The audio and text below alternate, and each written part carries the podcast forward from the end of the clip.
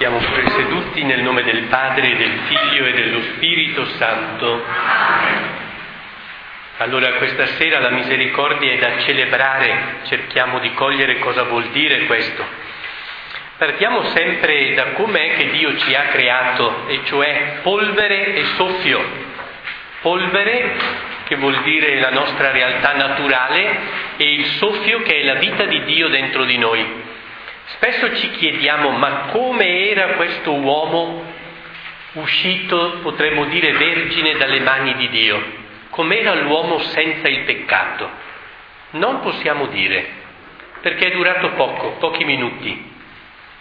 Possiamo dire che era un uomo che partecipando dello Spirito Santo era un santo potenziale, non ancora perfetto, ma se vogliamo comprendere l'uomo bisogna partire dall'uomo redento, perché è l'unico che c'è.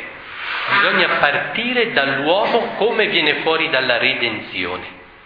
E la Bibbia ci dice che l'uomo redento viene presentato non come uomo creato, ma come uomo chiamato. Tant'è vero che Adamo, peccatore, quando Dio va a cercarlo, proprio per liberarlo, redimerlo, la prima cosa che fa, gli rivolge la parola, lo chiama, gli rivolge la parola. Guardate che è molto diverso essere creati ed essere chiamati. Perché se io sono creato, posso sentirmi anche un oggetto di fabbricazione, che dipende da quello che l'ha fatto e gli ha messo su anche il marco di fabbrica. E allora di solito il meccanismo è un po' quello di Pinocchio con Geppetto, cercare di recuperare la propria libertà attraverso la ribellione più che neanche con la libera adesione. Perché se mi rapporto con uno che mi ha fabbricato, può essere proprio che il modo del rapporto è quello di sentirsi come un giocattolo nelle mani di chi mi ha fatto. È diverso invece essere chiamati, vuol dire che c'è un interlocutore. Ed è molto interessante che il primo uomo chiamato nella storia è Abramo.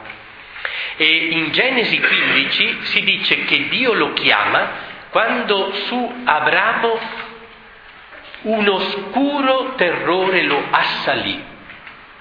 Abramo in un momento di grande prova, perché sente la sua fragilità, perché sente che gli è chiesto qualche cosa di più esigente rispetto alla sua natura, a quello che lui potrebbe dare. E allora, di solito quando ci sono le difficoltà, si comincia ad aver paura e si ingigantiscono queste minacce, questi rischi. Una goccia di acqua sembra un esercito di nemici. Proprio quando Abramo fa questa esperienza, Dio gli rivolge il suo invito, lo chiama. Proprio quando è provato, quando sente che non basta a se stesso, quando sente che qualche cosa gli è chiesto di più di quello che lui può dare. Dio lo chiama in un momento in cui è provato. Noi ormai da secoli, almeno cinque secoli, partiamo dalla creazione, partiamo cioè dalla natura da come sono fatto, da cosa sento, l'uomo al centro, e gli inglesi, che sono quelli che det- americani, che dettano un po' legge nella nostra cultura predominante, dicono self-made man, l'uomo che fabbrica se stesso, l'uomo che si autocostruisce. Tira fuori la grinta, cerca di essere te stesso, devi farcela con le tue forze, datti da fare, tutto diventa un obiettivo, tutto diventa una sfida. La volta scorsa abbiamo visto che anche la religione stessa può diventare un obiettivo, un compito, una sfida per migliorare se stessi. Un progetto con al centro l'uomo che si autoafferma senza avere una vera relazione con Dio anche se tira in ballo Dio. Ecco, tutti noi sentiamo che quando puntiamo sulla nostra creaturalità, sulla nostra natura, questo non è sufficiente. La nostra natura non è sufficiente per portare avanti un impegno, per portare avanti un'amicizia, un matrimonio, eh, un qualsiasi compito che la vita ci ha chiesto. E allora proprio lì sperimentiamo la solitudine, la paura, un po' di tremarella perché sento di non farcela, magari uno ha anche responsabilità piccole, ma per lui sembrano molto grosse. È lì che Abramo sente la voce di Dio e fa l'alleanza. Allora se io parto dalla natura, tutto lo sforzo è a partire dai miei dati, la personalità, la psiche, come sono fatto, quante energie ho, che progetto vorrei realizzare nella vita. Se partiamo dalla redenzione, partiamo da un uomo che non è un superman, perché Gesù ha iniziato la missione a partire dai falliti, dai provati, dai feriti, cioè è partito dalla redenzione, li ha chiamati. Allora questo è un passaggio veramente importante. Il padre ama il mondo, manda il figlio. Il figlio fa il percorso di Adamo e va a finire esattamente dove Adamo è, cioè negli inferi. Finisce esattamente lì nel luogo della massima lontananza da Dio, dove Adamo è andato lì per avere un nascondiglio. Lì Dio non verrà, perché la morte è l'antitesi di Dio, perciò Dio nella morte non entra. Allora Adamo, che ha paura di Dio, perché immagina che Dio sia il castigatore, va a nascondersi al punto più lontano da lui. Cristo cosa fa? Per incontrare Adamo fa esattamente il suo percorso la crocifissione, il martirio, l'uccisione, si aprono le porte dello Sheol, questa bocca degli inferi, e Cristo dove va? Va a sdraiarsi esattamente accanto ad Adamo. Lì dentro lo incontra, finalmente lì dentro lo incontra.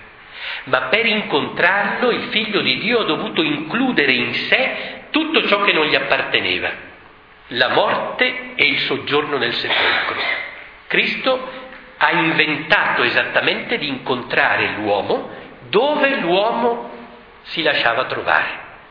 Dio non ci incontra da campioni, da virtuosi, ci incontra da morti, da peccatori, ci incontra da individui isolati, che siamo scivolati giù dentro i nostri fallimenti, i nostri drammi, Dio viene lì ad incontrarci non nei picchi in alto, nelle cime delle nostre virtù, ma nelle valli, nei picchi in giù delle nostre difficoltà, tragedie, peccati, sbagli, errori. Non ci trova come delle persone che siamo già in comunione con Lui, ma ci trova come degli individui che sono nel loro isolamento. Nicola Cabasilas dice Dio ha inventato il suo annientamento per poter andare a ripescare Adamo dal punto così basso dove lui era andato. Adamo è scivolato negli inferi e Dio inventa il subabbraccio, cioè va ancora più sotto e così ci tira su.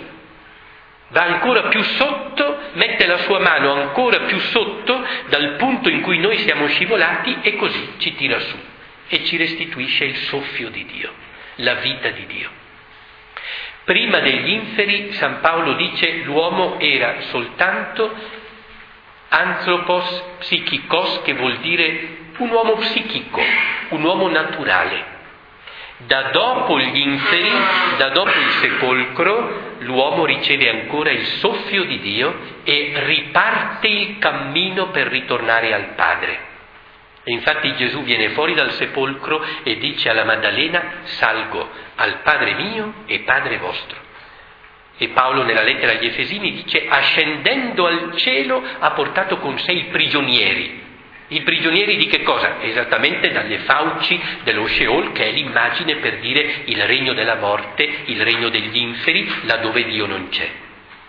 Allora attenti bene, si parte dalla redenzione perché il passaggio a Dio non l'abbiamo fatto nell'Antico Testamento, non l'abbiamo fatto né nella legge né nel Tempio, ma il passaggio al Padre è fatto dentro il corpo di Cristo, che è andato lì, vicino ad Adamo, dentro la tomba, e lì ci ha incontrato.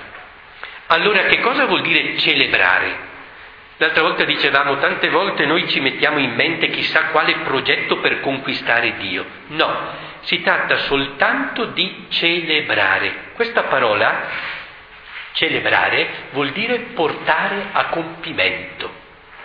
portare a compimento. Che cosa? La redenzione di Cristo. Perché? Perché la redenzione non è automatica.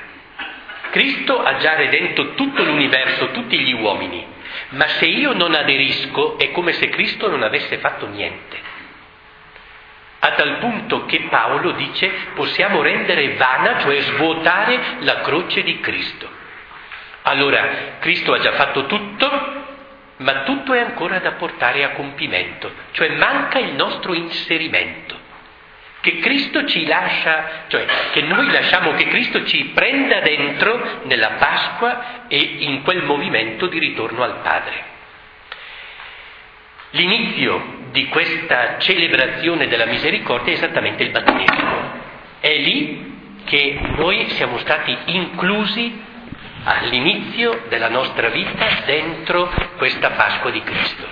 E allora sul battesimo potremmo dire tantissime cose, io ne dico soltanto tre adesso, che ci aiutino davvero a eh, rituffarci, riimmergerci dentro il nostro battesimo. La prima, la vita nuova si riceve da morti. La vita nuova si riceve da morti.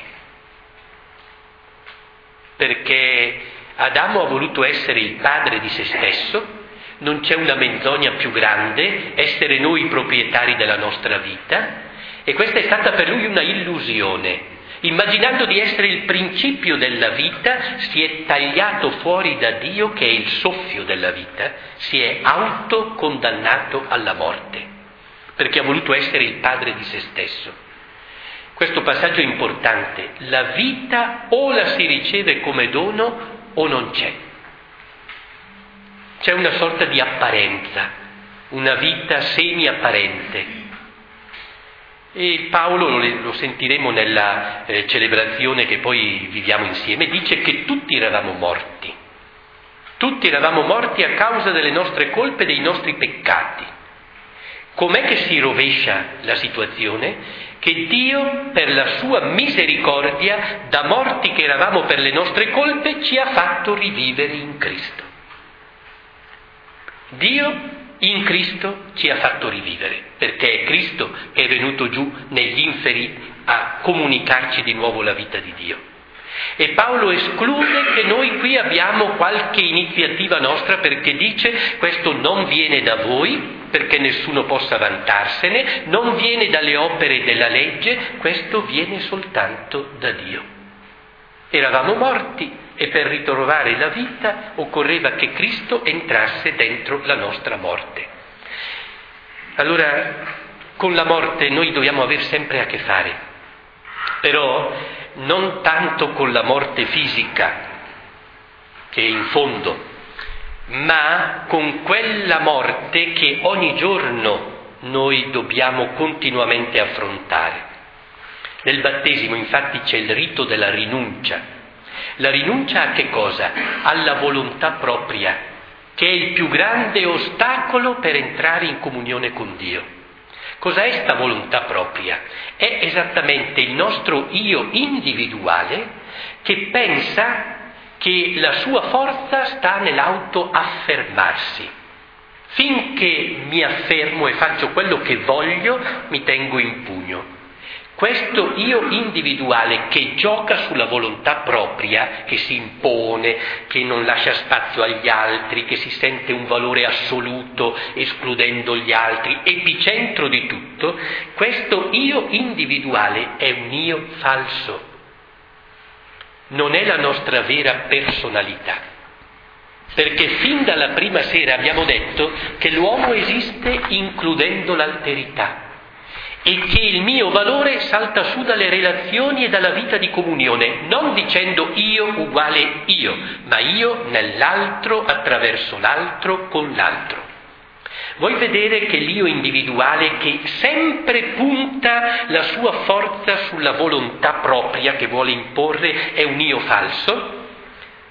Allora Gesù dice, e lui è il figlio di Dio, uomo perfetto, è la personalità massimamente umana. Lui dice, io non sono venuto nel mio nome, io non faccio nulla da me stesso, Quello che vedo fare dal Padre, io lo faccio.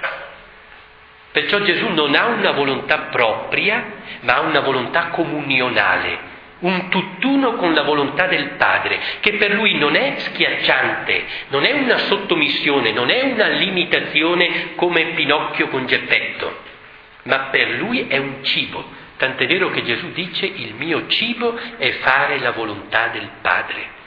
Più Gesù fa la volontà del Padre e più è nutrito, perché la volontà del Padre ci nutre, ci genera come figli e questa è la nostra vera umanità.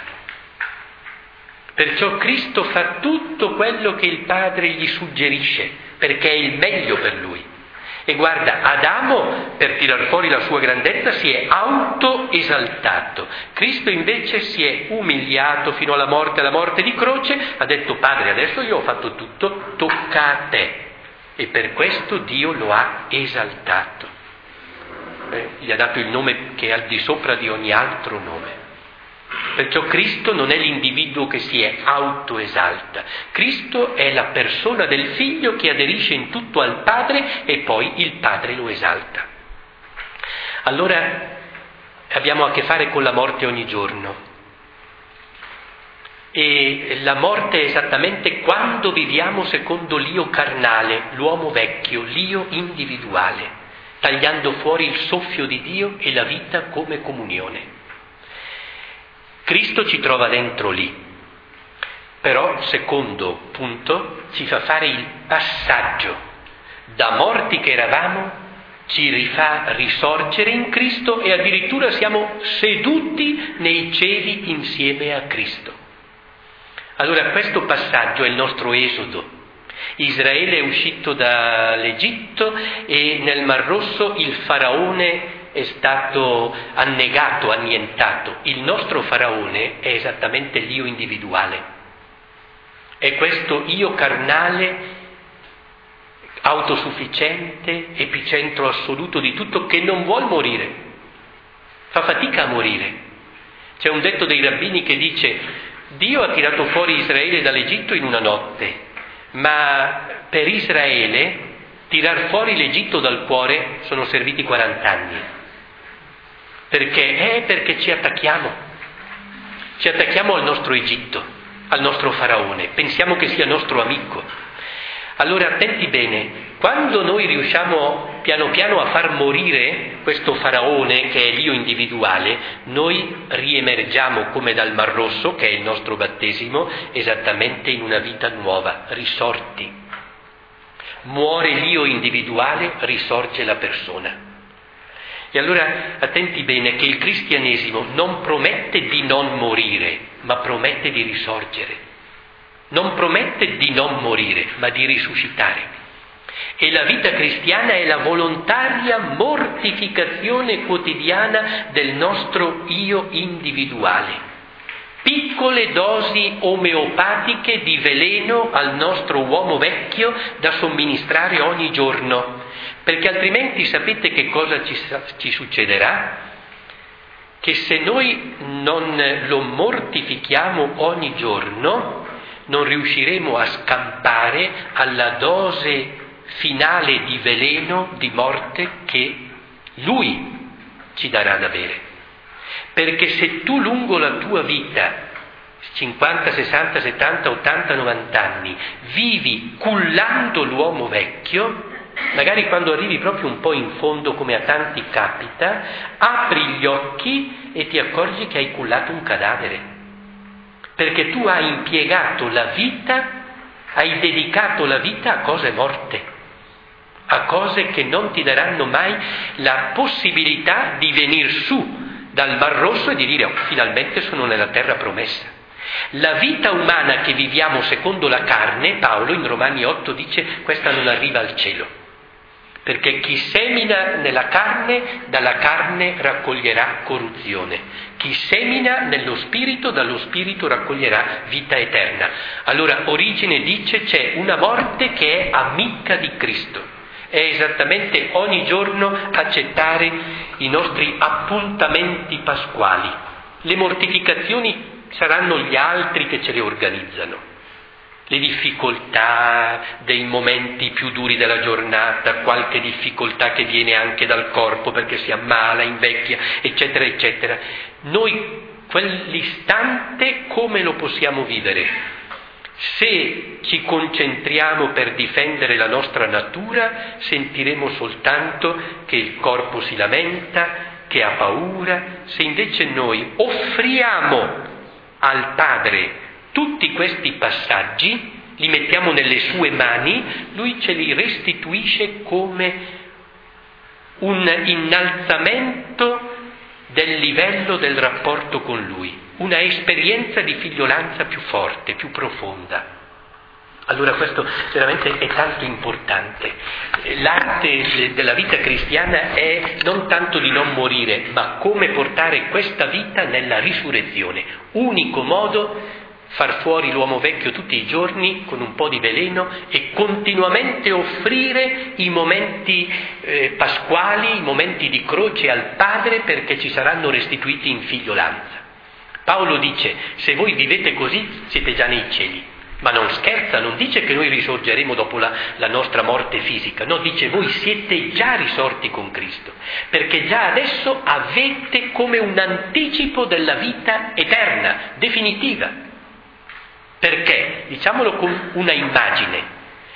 Come un albero rovesciato ha le radici in cielo, così il cristiano attinge, soprattutto quando viviamo l'Eucaristia, veramente noi saliamo ai cieli e attingiamo quella vita là che è già la vita di Dio, la vita della comunione del Padre e del Figlio che è lo Spirito Santo, noi facciamo questa grande scorpacciata di vita eterna e questo ci permette di salvaguardare la nostra vita umana. Ha già dentro un principio di non corruzione.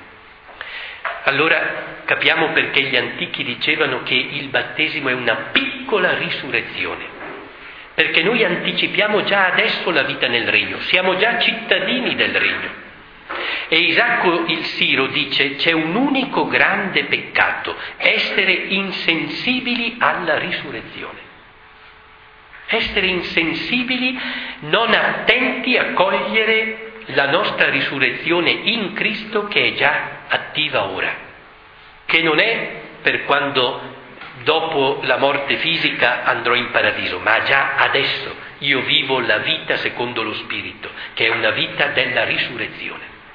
Perciò la cosa importante è da una parte eh, quelle piccole dosi di veleno quotidiano all'io individuale, egoista, che è traditore perché ti promette una autorealizzazione che sarà soltanto invece frustrazione. Dall'altra parte invece dobbiamo cercare di sviluppare il più possibile ciò che possiamo diventare in Cristo. Avanti. Tante persone continuano a rimuginare il passato, gli sbagli, ciò che sono state, ciò che hanno fatto. Lavora sulla tua parte redenta. Partiamo dalla redenzione, abbiamo detto all'inizio. Perciò non c'è nessun peccato, nessun inferi in cui Cristo non abbia potuto venire giù a prenderti. Allora uno vive già nella risurrezione nella misura in cui dà spazio alla sua vita redenta. Terzo e ultimo passaggio. Il primo era che la vita la prendiamo da morti. Il secondo è che facciamo il passaggio da morti a una vita risorta, sediamo già nei cieli con Cristo in Dio, il terzo, che la vita che ci viene dal battesimo è la vita nel corpo di Cristo, è la vita di Dio che noi possiamo ricevere soltanto in comunione nel corpo di Cristo. Una mentalità sbagliata immagina che noi battezzati siamo come tanti individui e ciascuno ha il suo rapporto isolato, diretto con Cristo, a prescindere dalla comunione con il corpo. E invece è esattamente il contrario. Dopo la risurrezione Cristo non è un individuo, già tante volte abbiamo detto che lui vive simultaneamente alla destra del Padre e poi dove? Nel suo corpo che è la Chiesa. Infatti a Saulo dice perché mi perseguiti?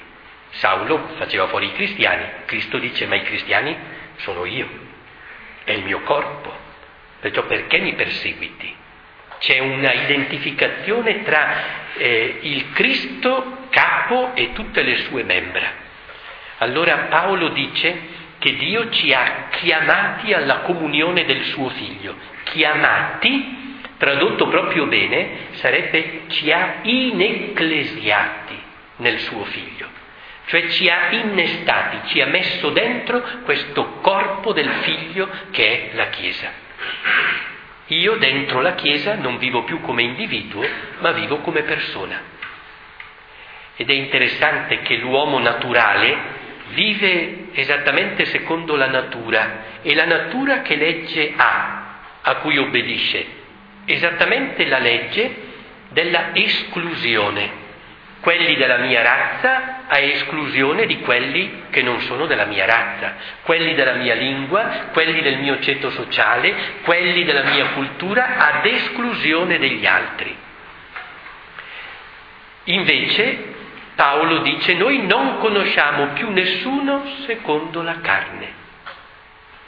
Noi non ragioniamo più così, ma noi esattamente abbiamo l'altra legge, che è quella della inclusione dell'altro.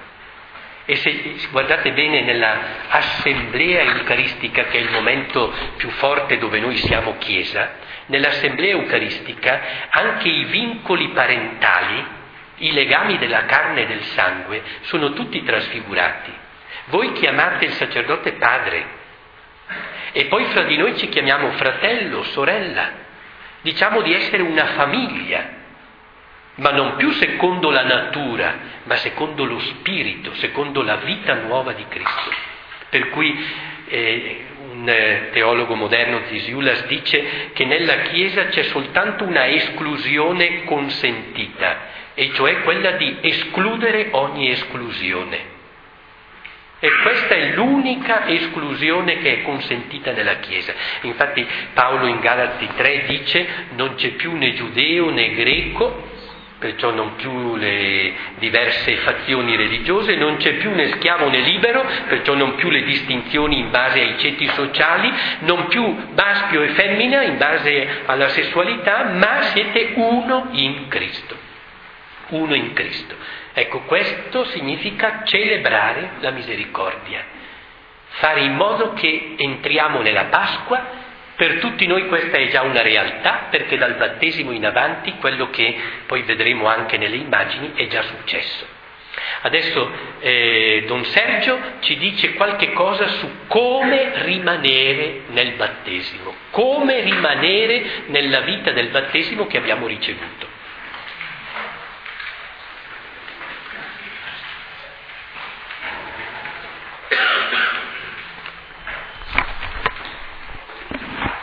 Abbiamo capito che il battesimo è solo l'inizio, non è la perfezione della vita in Cristo, perché nel battesimo ci è data la vita ma non ci è data la vita nella sua pienezza ed è necessario appunto il cammino dell'uomo perché cresca in noi la vita nuova e diminuisca la vita vecchia, l'uomo vecchio, l'uomo individuale.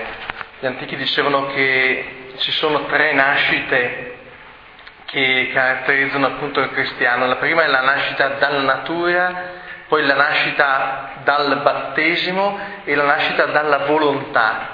La nascita dalla natura è la nascita che viene appunto dal nostro, dal nostro essere creati, dal grembo della creazione. Tutti noi siamo stati tratti dalla, da una donna, quindi siamo stati tratti dalla creazione. La nascita dal battesimo invece è la nascita che ci fa passare dalla schiavitù alla libertà, dall'uomo vecchio all'uomo nuovo, dall'individuo alla persona, dal Dio alla comunione. La nascita della volontà invece è la nascita che ci fa comprendere come Dio ha già fatto tutto, ma noi dobbiamo ancora accogliere tutto. Dio ci ha ristabilito ci ha, nella nostra condizione di figli, ma adesso a noi spetta il compito di accogliere questa novità di vita, questa vita nuova. E siccome il battezzato ha ricevuto le primizie dell'uomo nuovo, come dice Sant'Agostino, ma porta in sé ancora i resti dell'uomo vecchio, ecco che la nostra vita è contrassegnata da questo combattimento affinché le primizie dell'uomo nuovo non soccombono appunto alla nostalgia dell'uomo vecchio che vuole recuperare il campo perduto.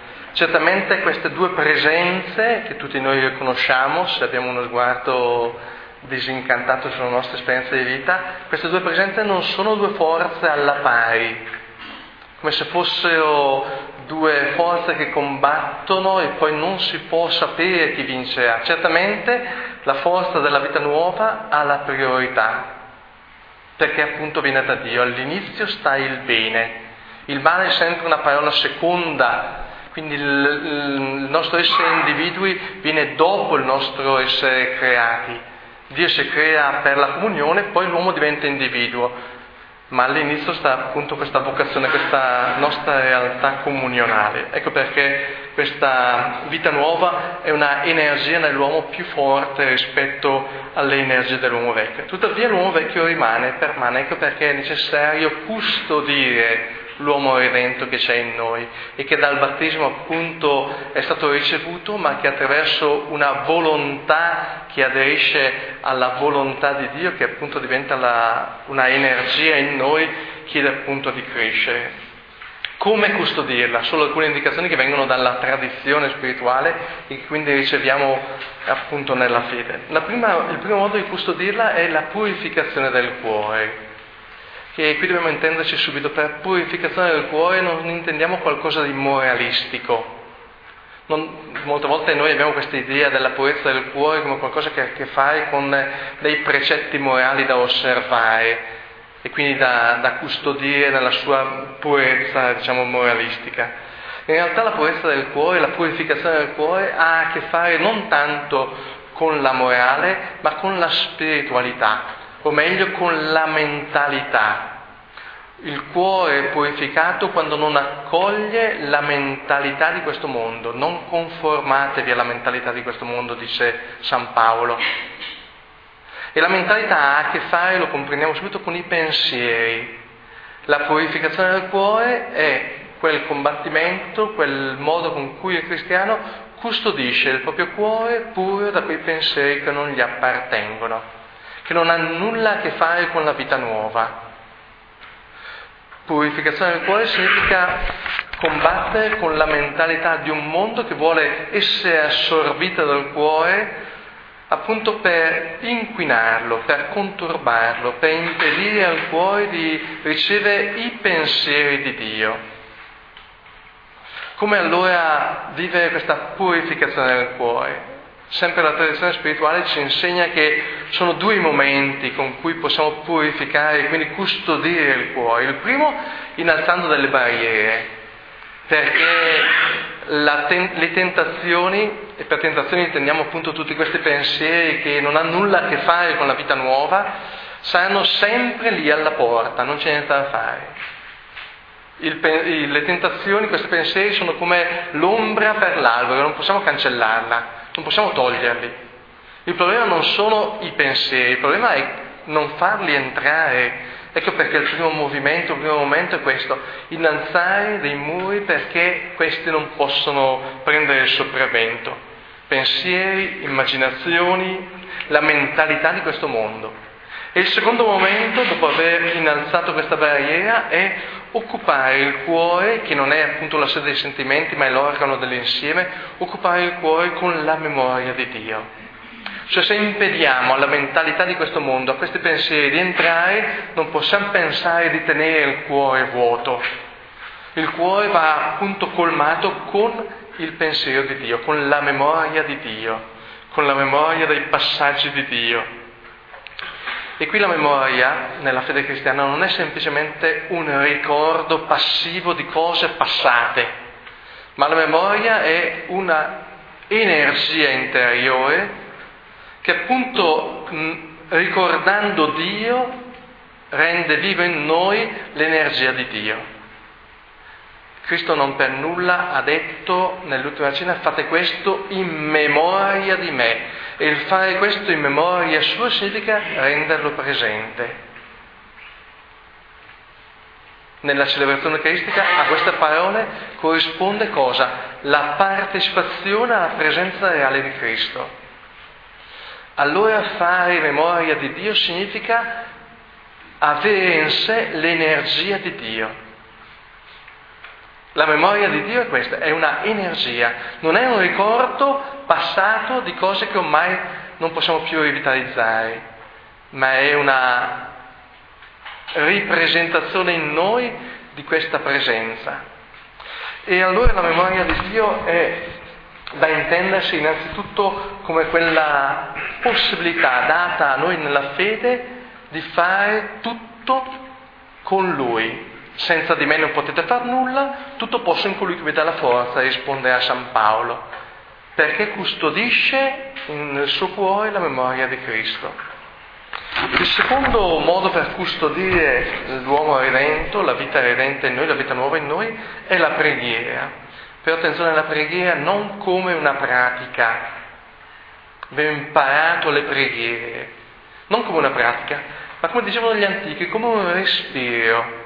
I monaci antichi sono rimasti affascinati da due passaggi del Nuovo Testamento. Uno nel Vangelo di Luca, là dove si dice pregate sempre senza stancarvi, e l'altro nel, nella lettera di San Paolo ai Tessalonicesi in cui dice pregate incessantemente. E siccome hanno preso sul serio, queste, questi, hanno preso sul serio questi inviti, allora hanno fatto diventare, hanno creduto nella preghiera come un respiro e non tanto come una pratica, altrimenti è impossibile pregare sempre. Ma se diventa un respiro, allora noi siamo chiamati a respirare sempre e se non respiriamo non c'è vita né biologica e se, pre- se la preghiera non respira, non respiro neppure quella spirituale, quella interiore. Respirate sempre Cristo, diceva Antonio Abate. Allora questo, questa preghiera diventa per noi, potremmo dire, il respiro interiore. Come pregare? Abbiamo detto tante cose durante questa scuola di preghiera che ormai ci accompagna da diversi anni, ma penso che alcune possono essere chiamate proprio qui per eh, la custodia del cuore, la custodia quindi della vita nuova. La prima è pregare la scrittura, la scrittura. pregarla attraverso il, i modi che abbiamo imparato nel tempo, ma pregarla anche con la certezza che nella scrittura c'è la forza per impedire al nemico di prendere il sopravvento. Impedire, potremmo dire, a questi pensieri che sopraggiungono ogni mattina alla porta del nostro cuore di entrare. La parola è come uno scudo, è la nostra arma di difesa dato che meno conosciamo la parola, meno preghiamo la parola, più diventiamo deboli, più il nostro respiro diventa affannoso. Ecco perché gli antichi dicevano bisogna imparare la, memor- la memoria, la parola di Dio. Questo non significa che bisogna imparare le genealogie dell'Antico Testamento o del Nuovo Testamento a memoria, neanche loro che sapevano a memoria tutta la Bibbia imparavano queste cose, ma imparavano tutti quei versetti che, divent- che erano indispensabili al combattimento spirituale. E il loro cuore era diventata la biblioteca di Cristo, pregare la parola. E secondo modo, pregare il nome, invocare il nome di Gesù, l'unico nome nel quale c'è salvezza. Sappiamo che eh, gli antichi avevano e Vario Pontic in particolar modo aveva costruito questo metodo antiereticus, cioè questo, questo mm, rimbeccare i pensieri con un versetto della parola. Ma siccome questo può sembrare complicato, allora basta l'invocazione del nome. Signore Gesù Cristo, Figlio di Dio, abbi pietà di me peccatore. Il nome, Signore Gesù Cristo, Figlio di Dio. Perché? Perché la memoria del nome l'invocazione del nome si colloca dentro uno stato di preghiera.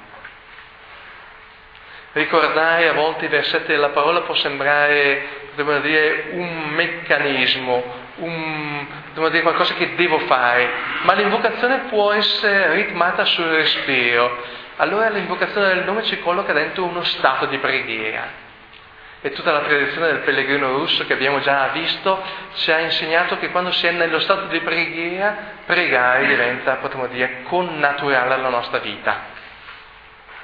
Diventa connaturale. Ci rendiamo conto che preghiamo in ogni istante, che anche nel momento meno in cui pensiamo anche a tutt'altro, la preghiera riaffiora dentro di noi, inaspettatamente. Perché siamo collocati appunto in uno stato di preghiera, non facciamo le preghiere, ma siamo in uno stato di preghiera. E che per capire bene questo il eh, padre che diceva che lo stato di preghiera è un po' come la capacità del, music- del musicista o l'essere mamme, cioè il musicista non è che deve stare lì a pensare adesso devo guardare lo spartito, devo saper mm, suonare, un musicista suona, non si chiede come deve suonare, suona perché è, la musica è dentro di lui. Una mamma non deve chiedersi tutte le mattine o ripassare il manuale della buona mamma per sapere quello che deve fare, lo sente, le esce spontaneo. Quando si è nello stato di preghiera, la preghiera riaffiora sulle nostre labbra. E infine l'ultima cosa, dopo la purificazione del cuore, questo combattimento con i pensieri, dopo la preghiera che ci colloca in uno stato appunto di preghiera costante, la terza cosa è il fare alleanza con i sensi. Noi viviamo in un tempo in cui si esalta l'esperienza, non solo è concesso tutto in nome dell'esperienza, ma addirittura tutto si deve provare. Quante volte diciamo anche noi, sì, prova, poi se la cosa non ti piace, perché? Perché abbiamo idealizzato cosa? L'esperienza. E allora anche con i sensi ci permettiamo tutto, dimenticando una cosa, che ciò che passa attraverso i sensi del corpo poi si sedimenta nella memoria, nella memoria della nostra persona, nella memoria del nostro corpo e del nostro cuore. E allora noi dobbiamo, dobbiamo creare questa alleanza con i sensi per non permettere che i sensi diventino, potremmo dire, delle porte aperte quali attraverso le quali tutto passa. Un giovane monaco andò da un monaco anziano a, chiedere, a dire una volta io non ho nessuna tentazione. E il monaco anziano disse certo che non hai nessuna tentazione, le fai entrare tutte, le fai entrare tutte. Ma l'attenzione ai sensi, e a volte la purificazione del cuore, la custodia dell'uomo interiore parte da qui, dal cominciare a dire non tutto fa bene, edifica la mia persona. E allora non tutto permetto che attraverso i sensi possa passare dentro di me.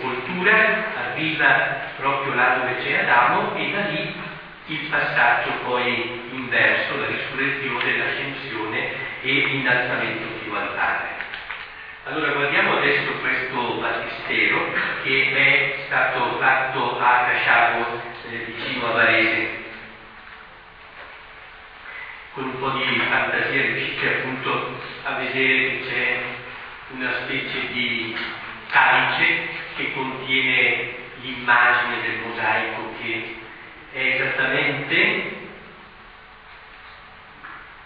la amplificazione di quello che succede quando viene immerso un bambino in questo fonte che pure è a forma di calice, perché gli eletti hanno lavato le loro vesti rendendole caldi del messaggio dell'agnello. Allora tutto parte esattamente quando un bambino con i suoi genitori viene portato qua.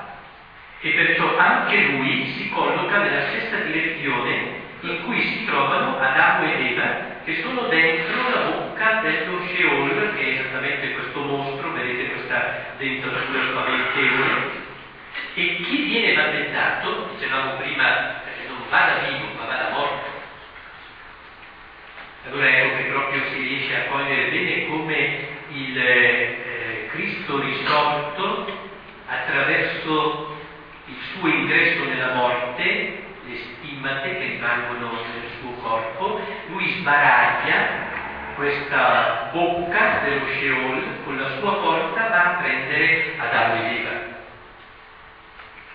E eh, il piede e la bocca, vedete che sono un tutt'uno con il battistero, perché vogliono ricordare che quello che succede qua dentro nelle acque battesimali è esattamente quello che è qui, cioè un ingresso di Cristo dentro la vita morta di un uomo. E poi è molto interessante che quando Cristo entra nei nostri inferi, che sono tutti eh, bui e fatti di tenebra e di terrore, porta la luce, la, luce, la luce spacca eh, questa cortina di tenebre. E poi guardate lo sguardo di Gesù, che è esattamente uno sguardo fisso ad incrociare lo sguardo di Adamo. E anche Adamo è completamente fissato con il suo sguardo sul volto di Cristo. Perché? Perché il peccato è stata la distrazione degli sguardi, l'uomo che si è distratto da Dio. E adesso, quando Cristo viene giù, dove era ispitato a prenderlo, Adamo è come se dicesse, ah sei tu, ecco finalmente quello che io sono e che sono chiamato a diventare. Adesso in te mi e mi ritrovo. incrocio degli sguardi e poi Cristo che prende il eh, polso, il polso è il luogo dove c'è il battito, si misura il battito della vita e Cristo, il nuovo Adamo che è passa al polso morto del vecchio Adamo la sua vita risorta. E poi qua c'è un bellissimo tocco perché Adamo deve accogliere e allora si protende verso la ferita di Cristo perché la vita ci viene dalla morte di Cristo accolta come sacrificio.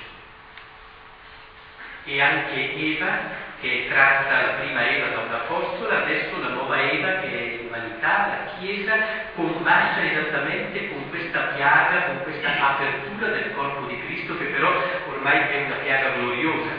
Anche qui la sua tensione per aderire, per toccare, per entrare nella Pasqua di Cristo. Quando i due sono tirati fuori da qua, dov'è che vanno a finire? Esattamente in questo mantello di Cristo che è la Chiesa. È una specie di prolungamento, potremmo dire, della persona di Cristo, un mantello di gloria, tutto ventilato, perciò animato dallo Spirito Santo, e quando uno esce fuori dagli inferi, da quella vita dell'uomo carnale, individuale, isolato, dove si trova? Non da solo, ma in ecclesiato si trova all'interno del corpo e qua ci sono i santi della chiesa locale e c'è anche il catecumeno che adesso è battezzato che si trova lì. Da una vita che era esattamente una vita dell'isolamento a una vita della comunione. Da qui a qui ci sono circa 5 metri, anche se qua non si riesce a poter vedere questo.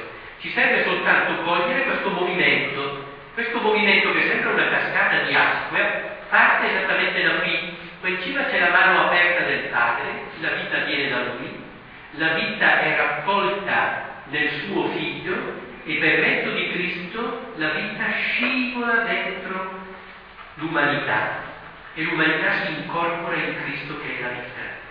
Cosa significa questo? Che quando noi siamo qui nella Chiesa siamo già seduti nei cieli insieme a Cristo, abbiamo già la vita che viene dalla mano del Padre, cioè anticipiamo qua la vita eterna che avremo nella pienezza quando saremo nel regno.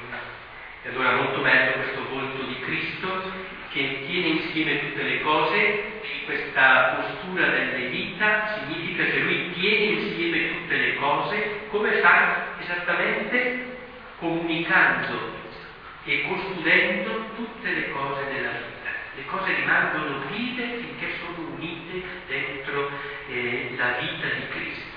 La vita umana sulla terra rimane viva finché è tenuta insieme dal Cristo che la custodisce per noi nei cieli. E poi l'ultimo, particolare, questa mano del Padre che è aperta, stesa perché il Padre non potrebbe assolutamente nemmeno di un millimetro riavvolgere le dita su di sé, perché vorrebbe dire che il Padre trattiene per sé. Tante volte noi abbiamo paura di Dio, perché diciamo, eh, ma se io offro e eh, poi dopo non ce l'ho più per me, mentre invece Dio, quello che gli mettiamo nelle mani, non fa nient'altro che restituircelo moltiplicato in vita, perché vedete come scorre la vita dal Padre è Lui che continua a generare la vita dentro di noi. Perciò essere cristiani è questione di vita o di morte. E di che tipo di vita vogliamo? Se una vita solo biologica naturale comincia già a morire adesso, noi viviamo cullando un cadavere. Se noi invece accogliamo la vita che Cristo custodisce nei cieli, abbiamo già una vita umana che è divino umana e perciò è già una vita integra, salvata, la ritroveremo nel regno. Tutte le cose umane che noi lasciamo bagnare con questa acqua che viene giù viva dalla mano del Padre, fanno il riflusso e ritornano in cielo. Perciò la vita spirituale è lasciare che la nostra vita umana sia avvolta da questa vita divina che già adesso noi possiamo ricevere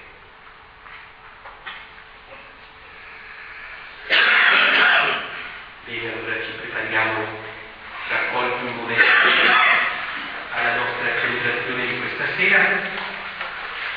Ci mettiamo alla presenza di Dio e dei nostri fratelli.